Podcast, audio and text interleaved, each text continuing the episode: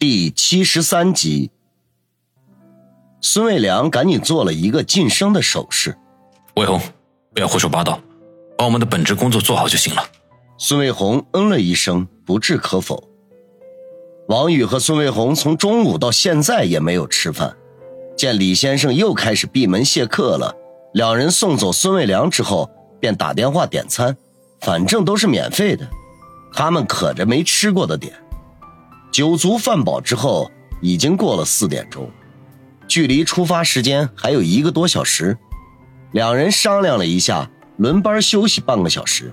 天知道今晚会不会出什么状况。六点钟一到，一六一六的房门准时打开。这次李先生换了一身休闲装，戴着鸭舌帽，鼻梁上还架着一副金丝边的眼镜，让人一眼看去特别像刚刚退休的老干部。王宇和孙卫红早就在门口恭候了，见他时间拿捏的这么准确，心中均暗暗惊叹：此人有着极强的时间观念，不论是开会还是休息，时间上基本都是分毫不差。三人下楼，酒店外停着一辆商务车，一名司机恭恭敬敬地站在车门口，这自然是孙卫良提前安排好的，早在半个小时前。他就已经通知了王宇二人。李先生见门口有车等候，脸上闪过一丝不快来，不过并没有说什么，而是直接上了车。王宇二人仍旧是左右作陪。黄金海岸酒店距离体育馆只有半个小时的路程，演唱会七点才开始。他们抵达时，体育馆外等待进场的粉丝已经排成了一条长龙，其中年轻男女居多。当然，也不乏有大叔级别的狂热拥趸，想来一睹林雪飞的风采。商务车没有在体育馆的正门停留，直接开向东边的侧面。王宇以前经常载客到此，知道体育馆是有一条贵宾通道的。每逢重要赛事或者明星演唱会什么的，这条通道都会开启，够那些达官显贵、社会名流通过。以李先生的身份。就算为他单独开启也不稀奇，不过令王宇有些意外的是，贵宾通道的入口竟然停了不少车，每一辆都价格不菲，看样子已经有不少土豪提前到场了。司机师傅把车停好，王宇率先开门跳下车，环顾了一下周围，确认没有什么潜在的危险之后，才请李先生下车。孙卫红则跟着其后，脸色肃然。李先生倒是一脸的轻松，似乎根本就不担心有什么危险，仰头打量了一下体育馆，微微颔首的说道：“十年前我来春城的时候，这里还是一片七八十年代的老楼，没想到现在却已经改头换面了。”王宇和孙卫红对望一眼，心说：“原来李先生以前来过春城，就是不知道当时的他是不是也有现在的这个派头。”连堂堂的李市长都要跑过来溜须拍马，李先生，我们还是进去吧。王宇轻声的催促道：“这里视野开阔，很容易受到枪手的袭击，万一有人想要对付他，很难防范。”李先生点点头，眼底居然闪过一丝淡淡的忧伤来。只不过他极其的善于掩饰，这种情绪一闪而过，极难捕捉得到。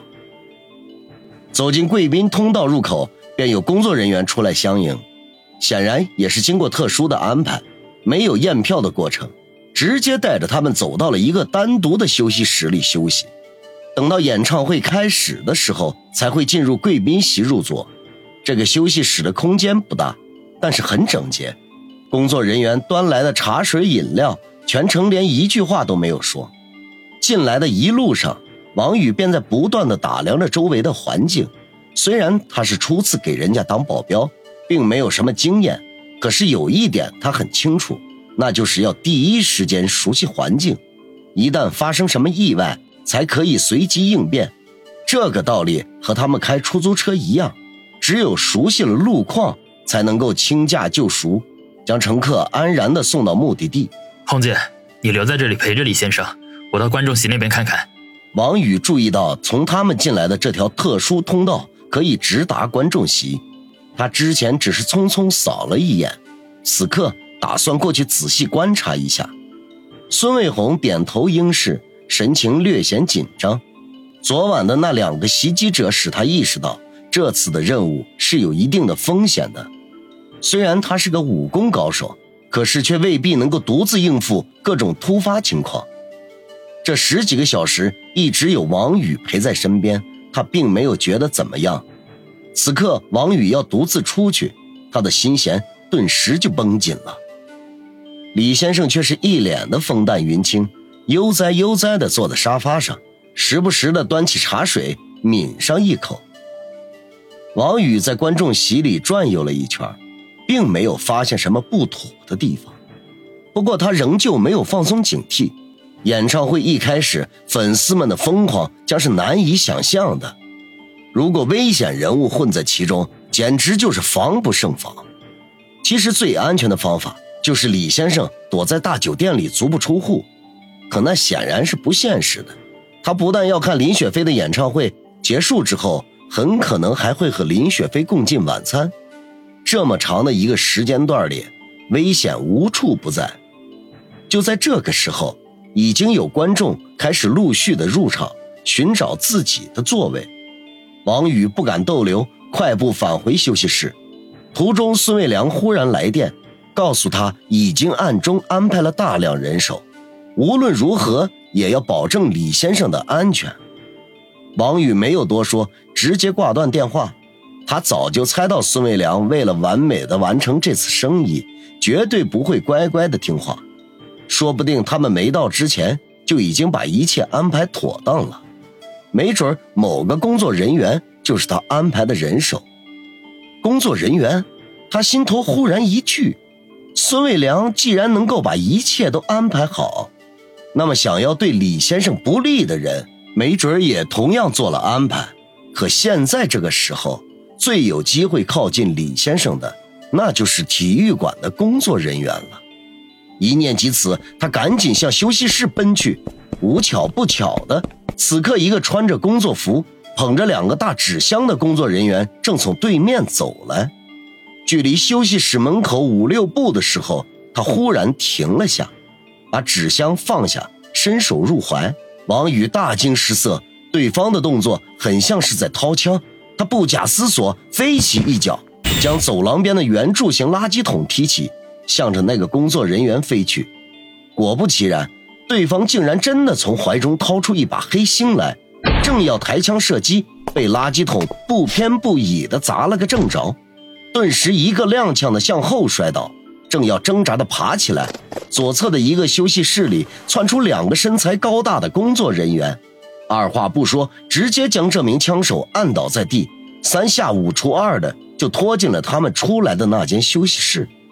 王宇心有余悸的吐了口气，如果他刚才没有及时出现，对方闯进去李先生所在的休息间，分分钟就可以干掉里面的两个人。